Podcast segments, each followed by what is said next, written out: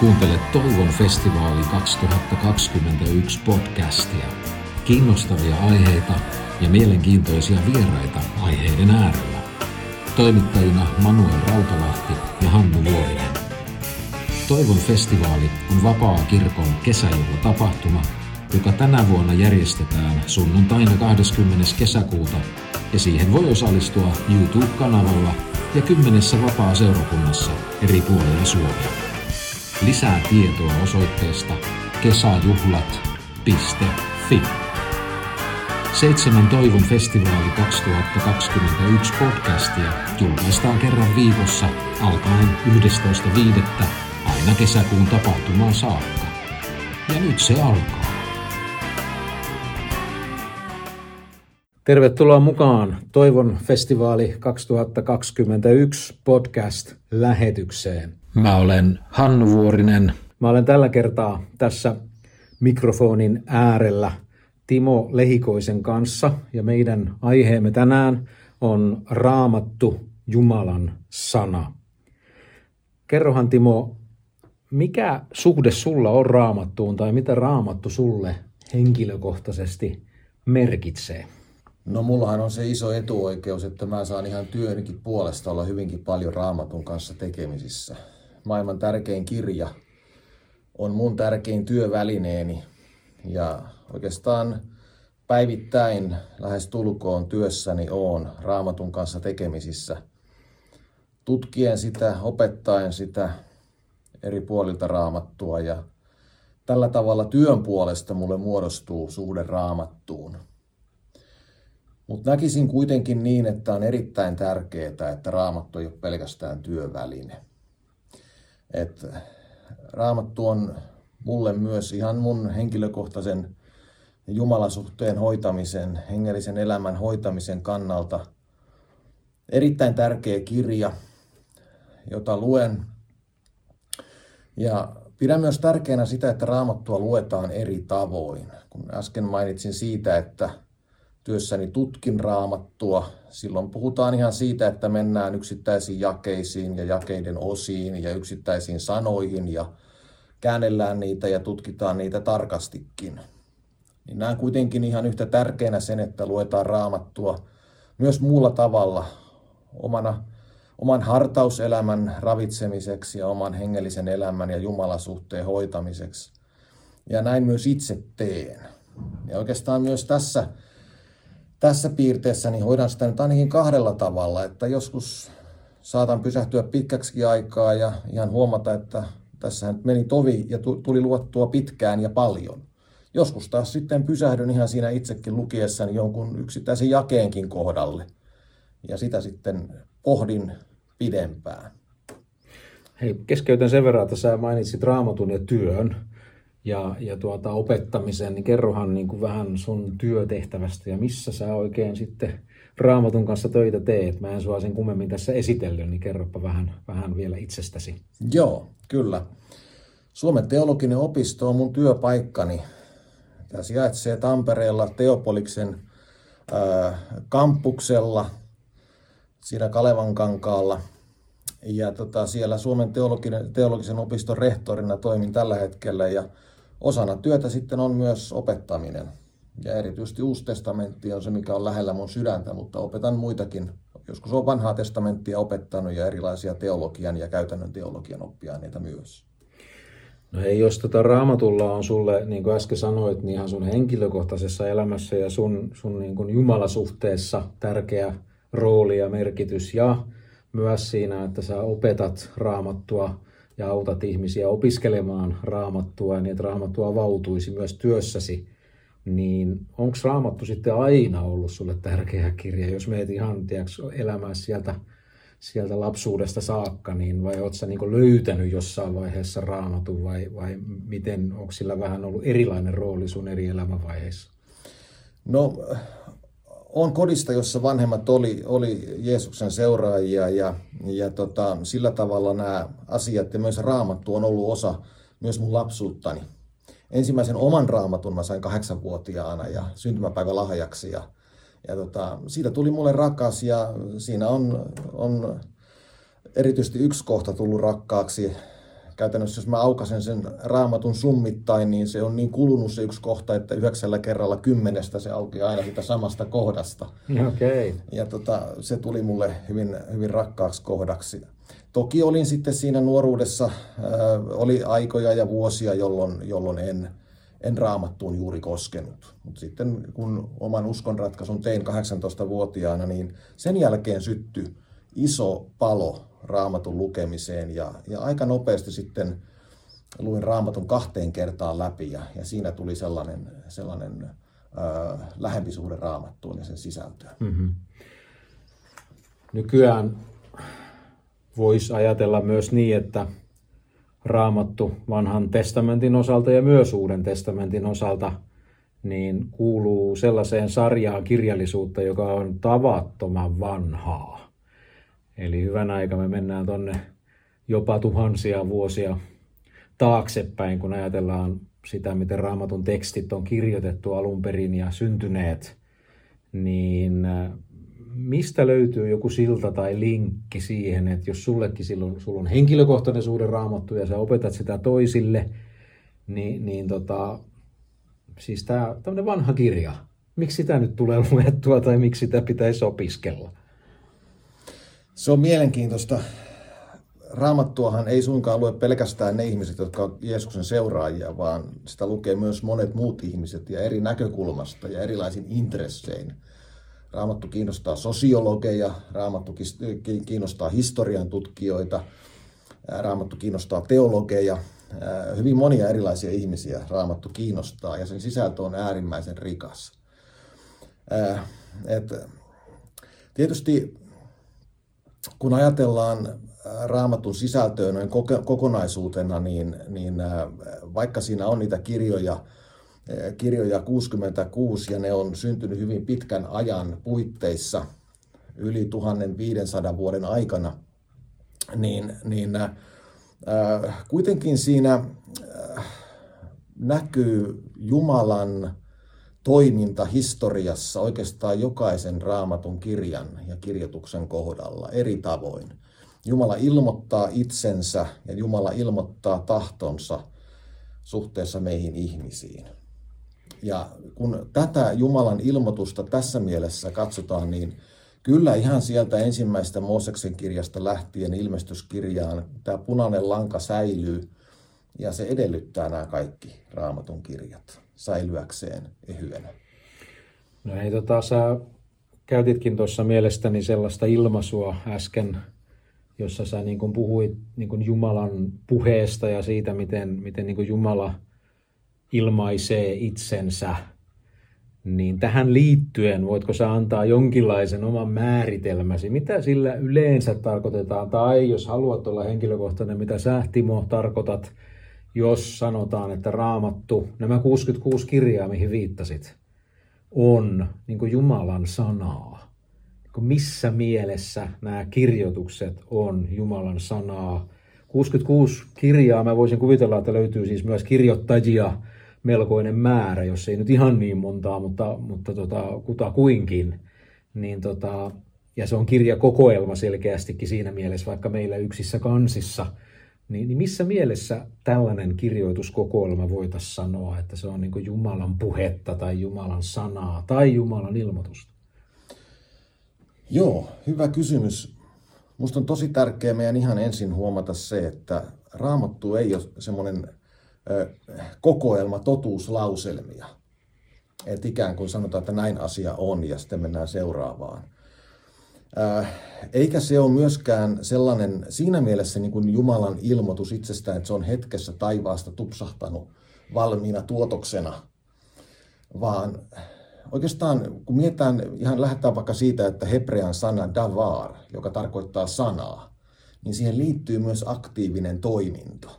Eli Jumalan sana ei ole pelkkää sanaa, vaan se on Jumalan toimintaa. Jumalan toimintaa historiassa meidän ihmisten keskellä eri aikoina eri tavoin. Et siinä mielessä, kun puhutaan raamatusta Jumalan sanana, niin äh, ensinnäkään niin kuin sanoin, niin se ei ole totuuslauselmia, vaan se kuvaa Jumalan toimintaa historiassa meidän ihmiskunnan edestä ja, ja ää, äh, tässä meidän, meidän ää, äh, maailmassamme. Et tässä mielessä tämä Jumalan sana tulee, tulee ilmi myös siinä, että Jumala toimii, Jumala tekee asioita ja johdattaa meitä ihmisiä hyvin monin eri tavoin. Se on yksi tapa kuvata tätä Jumalan toimintaa. No tota, entäs tämmöinen luotettavuuskysymys, että jos nyt näin ajatellaan, että Jumala siis on puhunut ja hän on ilmaissut itseään ja hän on tehnyt sen, näin mä nyt vähän sua kuulen tässä, hän on tehnyt sen melko kokonaisvaltaisella tavalla, jossa jopa hänen tekonsa ja toimintansa vähän niin kuin kytkeytyy ja linkittyy siihenkin, mitä Jumalan sanana puhutaan. Mutta tota, se, mikä meillä on käsissämme, kun me tartutaan raamattuun ja avataan se sitten vanhan testamentin tai uuden testamentin puolelta, luetaan järjestelmällisesti tai luetaan joku kirja sieltä erikseen, niin, niin, niin mitä sä ajattelet, että on, onko se kaikki jotenkin niin kuin luotettavaa? Hyvän aika, eikö siellä ole, onhan siellä on vaikka minkälaisia tekstejäkin ja, ja tekstityyppejä ja, ja vaikka mitä, niin siis luotatko sä sitten tähän raamattuun Jumalan sanana jotenkin kokonaisvaltaisesti vai onko sun mielestä siellä jotakin, mikä on ikään kuin no, luotettavampaa tai, tai kuin joku toinen? Saatko kiinni tästä ajatuksesta? Kyllä sain, joo. Siinä tulikin monta kysymystä ja tämän kanssa saataisiin kyllä tässä teidän kanssa kuuntelijat aikaa viettää hyvinkin pitkään, jos näin halutaan. Uh, Mun mielestä, kun me lähdetään tätä kysymysvyhtiä nyt purkamaan, niin on tärkeää meidän mieltää se, että mistä raamatussa oikein on kysymys, mitä varten se on kirjoitettu. Ja mun oma ajatus on se, että, että raamattu on kirjoitettu kuvaamaan Jumalaa ja ihmistä ja heidän välistä suhdettaan. Se on Jumalan ilmoitus tästä. Ja näin ollen kaikki se, mikä liittyy tähän, Jumalaan ja ihmiseen, ja heidän väliseen suhteeseen, joka on tämä raamatun ensisijainen, tämä primaari, mitä sen kautta meille välittyy, niin raamattu on, on niissä lupauksissa ja niissä kuvauksissa erehtymätön. Mutta samalla meidän on syytä muistaa myös se, että raamattu on kirjoitettu muinoin, kauan aikaa sitten. Ja, ja raamattu, raamatussa näkyy sekä tämä vahva inhimillinen jälki, se on ihmisten kirjoittama. Niin kuin sanoin äsken, niin se ei tupsahtanut valmiina tekstinä taivaasta, vaan ihmiset on sen Jumalan kutsumat, pyhän hengen ohjaamat ihmiset hyvinkin kovalla vaivannäöllä kirjoittaneet, joko musteella tai ehkä ensimmäistä jopa hakattiin ihan kivitauluihinkin ne varhaisimmat tekstit. Mutta vaivaa on joka tapauksessa nähty. Ja se on syntynyt historian saatossa erilaisissa tilanteissa. Ja ja näin ollen se inhimillinen jälki siinä vahvastikin näkyy. Ja nämä ihmiset kirjoitti sen myös niiden lainalaisuuksien ja sen tiedon ja sen ymmärryksen valossa, joka heillä oli. Ja jos nyt tämä jonkunlainen intro on johonkin, niin sanotaan nyt näin, että kun raamatussa on vaikka sellaisia kohtia, jossa ehkä voitaisiin nähdä, jotakin epätarkkuutta, vaikka joku Daavidin väestönlaskenta tai, tai jotain tämmöisiä vastaavia, joita ehkä voidaan tämän päivän tieteen valossa katsoo epätarkkuuksiksi, niin silloin on hyvä muistaa se, että raamatun tarkoitus ei ole olla tiedekirja, joka kertoo tämmöisiä tieteellisiä totuuksia sinällään, vaan raamattu kertoo ihmisestä ja Jumalasta ja heidän välisestä suhteesta. Ja se, mikä siihen liittyy, siinä raamattu on erehtymätön ja niiltä osin virheetön. Aivan. No tota, sä puhuit tämmöisestä niin kuin tavallaan punaisesta langasta ehkä, tai ainakin semmoisesta niin ytimestä, joka sieltä raamatusta löytyy. Ja sä puhuit siitä, että se keskittyy Jumalan ja ihmisen niin väliseen kanssakäymiseen ja suhteeseen, vuorovaikutukseen ehkä. Niin äh, sitten me luetaan jostain Uuden testamentin evankeliumeista, otetaan vaikka niistä neljäs Johanneksen evankeliumi, jossa, jossa on tämmöinen majesteetillinen alku, jossa, jossa Johannes kertoessaan Jeesuksesta aloittaa puhumalla sanasta, joka on aina ollut ja joka on Jumala, ja sanasta, joka sitten tuli lihaksi ja asui täällä meidän keskellämme. Eli selkeästi Johannes siinä ikään kuin vetää yhtäläisyysmerkit Jeesuksen ja sanan välille. Niin ei mulla tästä ihan konkreettista kysymystä ole, mä vaan heitän tämän vähän tähän sulle sulle niin kuin siinä mielessä mietittäväksi, että, että meillä on siis tämmöinen Jumalan ilmoitus, meillä on Jumalan antamat kirjoitukset ja, ja sitten Jumalan poika Jeesus, jota kutsutaan Jumalan sanaksi. Niin jos nyt ihan lapsellisen kysymyksen kuitenkin esitän, niin kumpi tässä nyt sitten on Jumalan sana, Jeesus vai Raamattu? Joo, kyllä. Se on mielenkiintoista, että Johannes tätä, tätä analogiaa käyttää puhuessaan Kristuksesta. Äh, ei, siis meille on, meillä on raamattu, joka on Jumalan sanaa, ja Kristus toki tuli ja täytti kaikki ne lupaukset, joita Jumalan sanassa on meille annettu. Eli, eli Kristuksessa ne tulee täytetyiksi.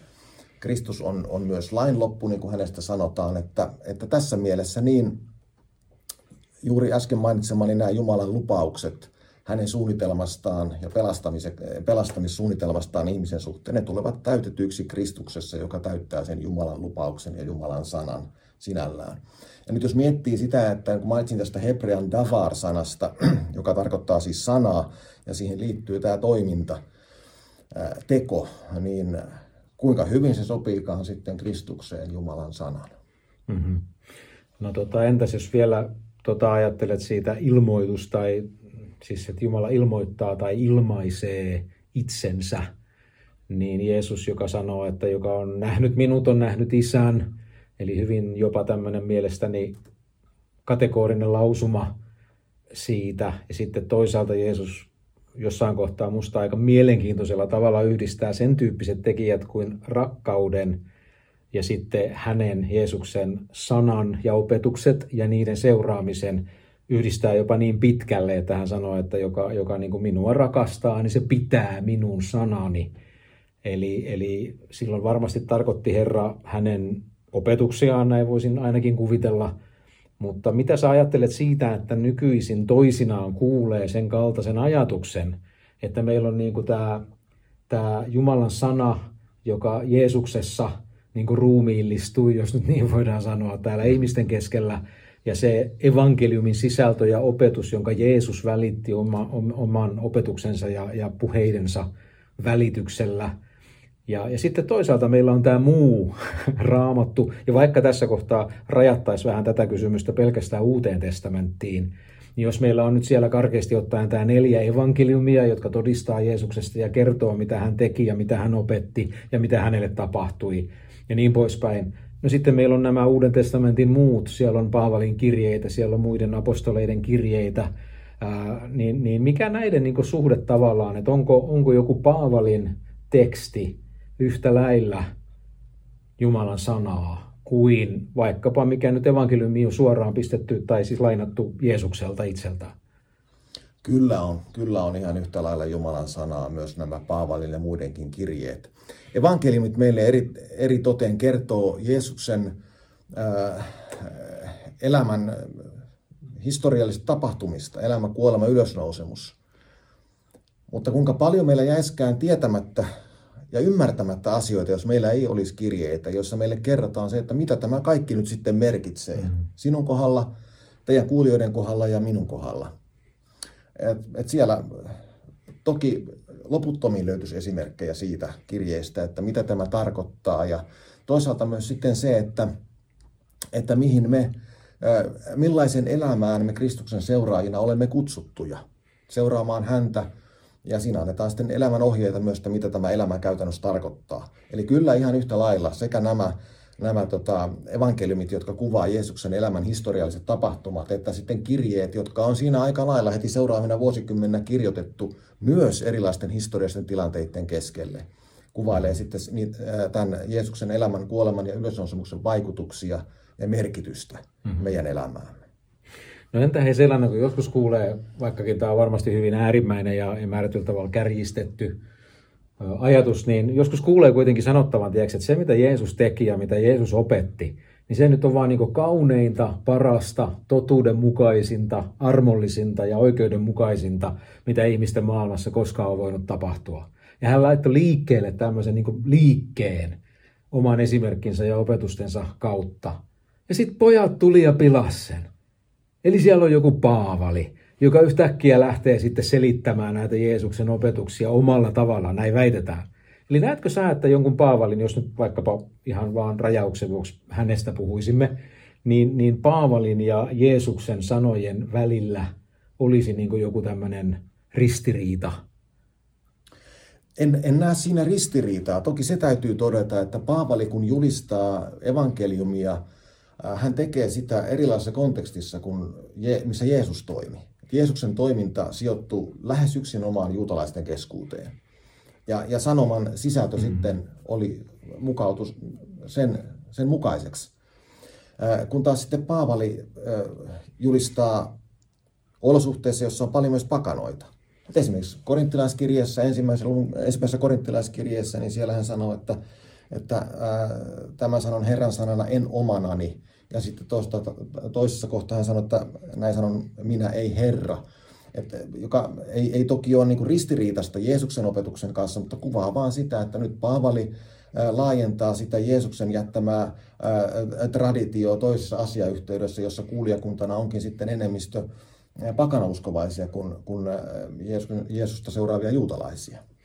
Eli tavallaan kuulen, kuulen Timo sun ajatusta menevän niin kuin siihen suuntaan, että, että tavallaan se, mitä vaikkapa esimerkiksi Paavali kirjeidensä, tekstiensä kautta edustaa, niin se on, se on toisaalta sekä sen saman evankeliumin niin kuin julistamista, kertomista, viestimistä kuin mitä Jeesus itse julisti ja viesti. Ja sitten taas toisaalta siihen sisältyy myös ikään kuin niiden tapahtumien ja sen selittämistä, voiko näin sanoa, mikä, mikä Jeesukseen liittyy. Että siinä on tavallaan niin kuin selitystä ja sovellusta. Hmm. Kyllä voi sanoa joo. Me ollaan ehkä vähän arkoja siinä, että jos, jos sanotaan näin, että Paavali tulkitsee ää, ristin tapahtumia kulloinkin ää, niin kuin kuulijakunnan huomioivalla tavalla, niin me ollaan ehkä vähän, vähän niin kuin vaikeita, tai meidän on vaikea ää, niin kuin hyväksyä tämmöinen ajatus tulkinnasta, että jotenkin nähdään, että silloin mennään sitä itse sanaa, sen sanan alapuolelle, jos puhutaan tulkinnasta. Mutta oikeastaan sen voi sanoa toisin, niin kuin tuossa äsken sanoinkin, että, että tota, ää, Paavalin ja muiden kirjeet meille kertoo siitä, että mikä on tämän Jeesuksen elämän, kuoleman ja ylösnousemuksen vaikutus ja merkitys meille ja minkälaista elämää me Kristuksen seuraajina olemme kutsuttu elämään, niin, niin ää, sanoko sitä sitten tulkinnaksi tai selitykseksi tai, tai laajennukseksi, mutta, mutta joka tapauksessa täydentää hyvin merkittävällä tavalla sitä evankeliumia, hmm. jonka me evankeliumista voimme lukea. No vähän tähän liittyen vielä hei, tämän tyyppinen kysymys, että tota, joskus aikoinaan, kun ennen siis reformaatiota, jolloin enemmän tai vähemmän kristillinen kirkko oli niin kuin siinä mielessä yhtenäisempi, että sieltä jopa löytyi nimetty henkilö sitä johtamasta ja sitten, jos jälleen nyt hieman yksinkertaisesti ja vedä mutkia suoriksi, niin siihen sisältyy ajatus, että että tässä tapauksessa vaikkapa aikoinaan Paavi kykenee niin kuin, sanomaan, että mitä se raamattu nyt oikeasti sitten sanoo ja tarkoittaa, eli tulkitsemaan sitä ja antamaan sille tällaisen merkityksen. No, reformaation jälkeen ollaan tilanteessa, jossa tämä, tämä kristittyjen tai kristillisten kirkkojenkin määrä ja, ja, ja tämmöinen erilaisuus on, on niin aika lailla laajentunut. Ja tota, niin kuin ei välttämättä nyt kaikille kristityille ole yhtä tällaista henkilöä, jonka puoleen kääntyä, jos haluamme tietää, mitä se raamattu nyt sitten oikeasti tarkoitti. Niin sitten taas jotkut on sanonut, että akateeminen teologia on ottanut pikkasen samanlaisen aseman. Että esimerkiksi täällä meillä Suomessa, jos nyt vaikka mediassa joku haluaa tietää johonkin raamattuun liittyvään kysymykseen niin kuin jonkun kannanoton tai vastauksen, niin mihin hän ottaa yhteyttä – aika usein hän ottaa johonkin tutkijaan tai teologiin, joka vaikkapa toimii yliopistossa ja kysyy häneltä, että kerro nyt sitten, että mitä raamattu niin kuin oikeasti tällä tarkoittaa. Niin tätä taustaa vasten, niin onko meillä tavallisilla suomalaisilla, jotka emme ole opiskelleet teologiaa, emme ole siinä mielessä asiantuntijoita, mitään mahdollisuuksia tarttua raamattuun ja ymmärtää sitä ikään kuin vaan lukemalla? Raamattu on äärimmäisen viisas kirja siinä, että, että mitä tulee ydinasioihin, ihan siihen raamatun ytimeen, juuri tämä evankeliumi, mistä äsken puhuimme, niin sen suhteen raamattu on hyvin ykselitteinen ja, ja, ja raamatun teksti meille sen evankeliumin ydinsisällön sieltä, sieltä kyllä välittää. Eli, eli uskon kyllä, että ihan kuka tahansa raamatun lukija sieltä tämän sanoman voi löytää. Ei siihen tarvitse akateemista osaamista ja välttämättä alkukieliäkään. Sitten kun mennään taas moniin muihin kysymyksiin, semmoisiin vähän nyt sanotaan reunallisempiin kysymyksiin, niin, niin ää, siellä myös tämä tulkinnanvaraisuus lisääntyy. Ja siinä sitten, että löytää sen oikean ää, luotettavan lähestymistavan kuhunkin raamatun kohtaan, niin, niin siinä on hyvä sitten, että on, on raamatun tutkimusmetodit on, on sisäistetty ja hallinnassa. Mutta mitä tulee tähän ydinsisältöön, niin, niin uskon kyllä, että, että kuka tahansa voisi sieltä, sieltä löytää. Ja Raamattu meille myös ilmoittaa sen, että, että tota, pyhä henki meille avaa, avaa Jumalan ilmoitusta ja, ja ilmaisee sen meille oikealla tavalla. Että voi olla ihan yhtä lailla, että, että joku, joku kovinkin oppinut teologi jonkin, jonkun asian kanssa metässä, kun taas sitten, sitten tota, ja nimenomaan puhutaan tästä ihan ydinasiasta, kun sitten taas Jumala pyhässä hengessä sen, sen jollekin toiselle osoittaa. Mm-hmm. Aivan.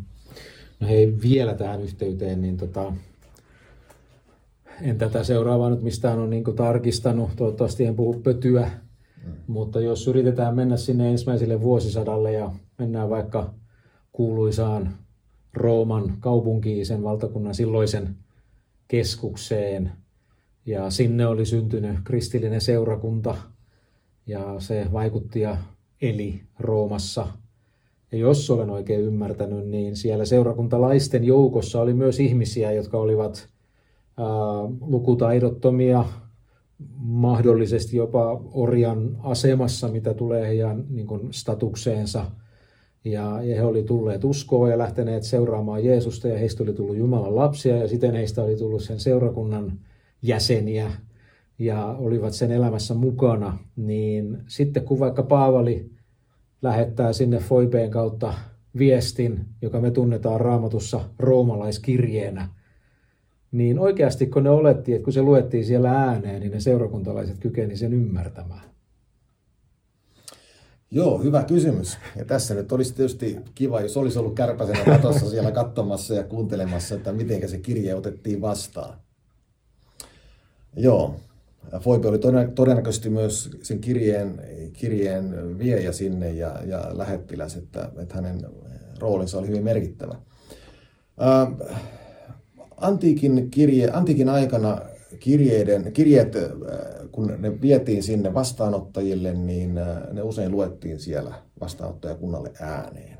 Joko ihan yhdeltä istumalta tai sitten useammassa osassa – normaalitilanteessa yhdeltä istumalta roomalaiskirje on antiikin kirjeiden mittakaavassa ihan mammuttimaisen suuri ja muutkin Uuden testamentin monet kirjeet. Et joku Filemonin kirje nyt lähentelee sitä normaalimittaa mm. siellä. Et en tiedä, miten roomalaiskirjeen kohdalla oli.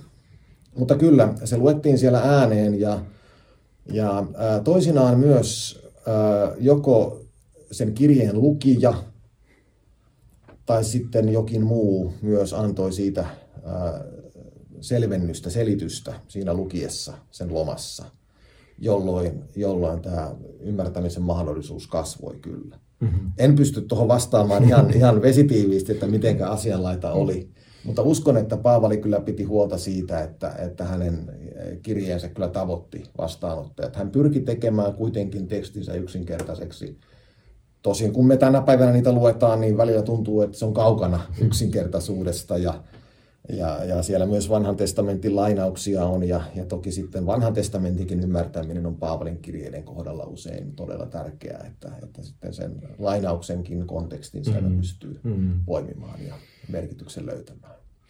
Joo, voidaan, voidaan ehkä, ehkä ajatella siihen suuntaan, että tämän tyyppinen tilanne, jota mä nyt tässä yritin yritin kuvata, niin, niin tämmöinen luettu teksti, niin varmaan määrättyyn pisteeseen asti sitä on kyetty ihan luettunakin ymmärtämään, mutta niin kuin tänäkin päivänä, riippuen vähän aiheesta, jos mulle vaikka luetaan jotain tekstiä ääneen, niin kyllä vaan, vaikkapa raamatunkin tekstiä, vaikka roomalaiskirjettä, niin kyllä mä ainakin tunnustan, että kyllä mä varmaan jossakin kohtaa helposti putoan vähän niin kuin kärryiltä ja silloin tekee mieli sanoa lukijalle, että hei, että mennään vähän taaksepäin, että luepa uudelleen, mitä siinä nyt sanottiinkaan. Mutta sä sanoit myös, että siinä on ollut tämmöistä mahdollisesti sen tekstin selitystä jo ihan siihen lukutilanteeseen liittyen.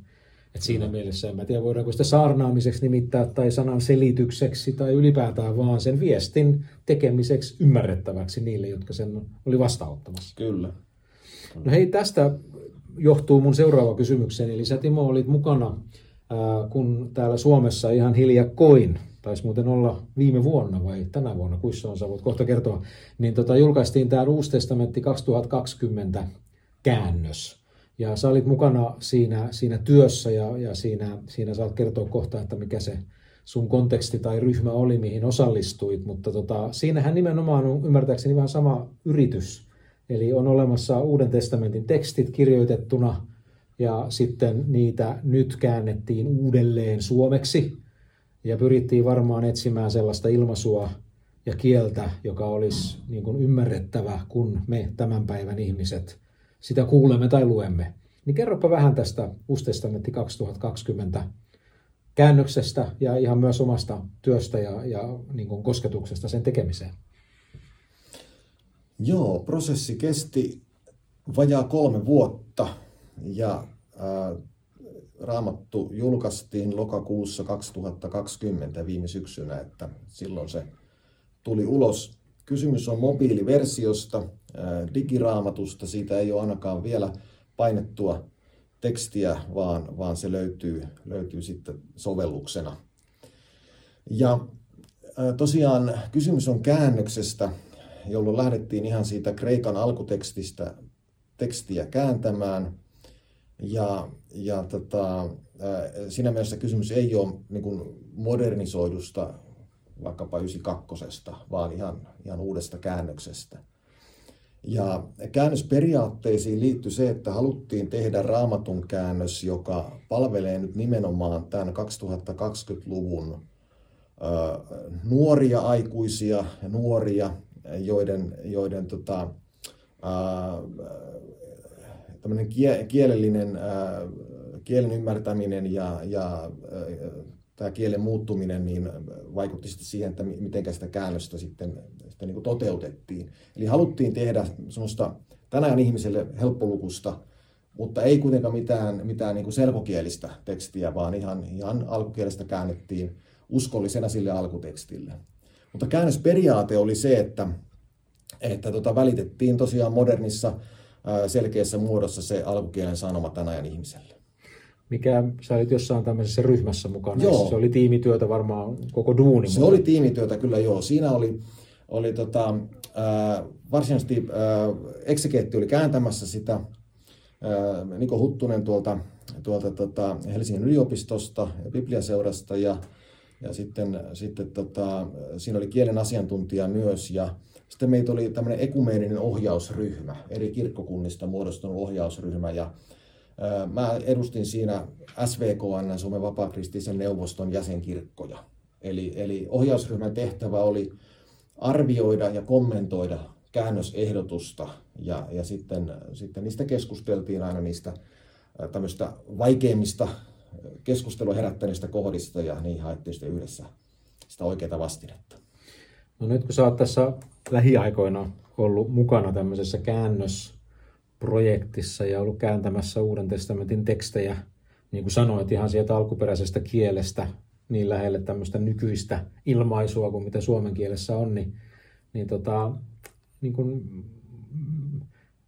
mitä se sulle niin antoi? Nyt sä jo kerroit, että raamattu on sulle myös sen lisäksi, että sulla on siinä hyvin henkilökohtainen suhde, niin se on sulle myös tämmöinen työväline ja sä opetat sitä toisille ja opetat toisille niitä periaatteita, joilla raamattua voidaan tutkia niin sitten taas tämmöinen käännösprojekti on varmaan hyvin omanlaisensa projekti, niin teitkö sä siinä jotakin havaintoja tai löytöjä raamatun äärellä tässä, tässä Joo, prosessissa?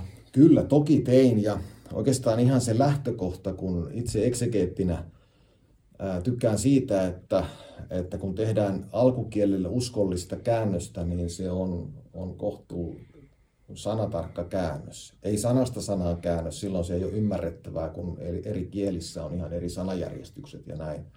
Mutta kuitenkin niin nämä, tämä kielellinen käännöksen tarkkuus suhteessa alkukieleen, niin, niin se on se, mitä itse pidän tärkeänä. Ja nyt sitten tässä työskentelyssä tulikin ihan toinen ulottuvuus tähän suhteeseen alkukieleen ja sen kääntämiseen, että kun etsitään vastinetta ja käännös, mm. käännöstä, joka sitten on äh, mahdollisimman ymmärrettävä ja nykyisellä kielellä ilmastu, niin, niin silloin joutuu kyllä jossakin kohtaa, en, en nyt ehkä sano sitä kompromisseiksi sinällään, mutta, mutta joutuu niin kuin miettimään uudelleen sen, että, että tota, joo, että kyllä tämä käännös on ihan alkutekstille uskollinen, vaikka se nyt ei ihan sanasta sanaan käännettäiskään.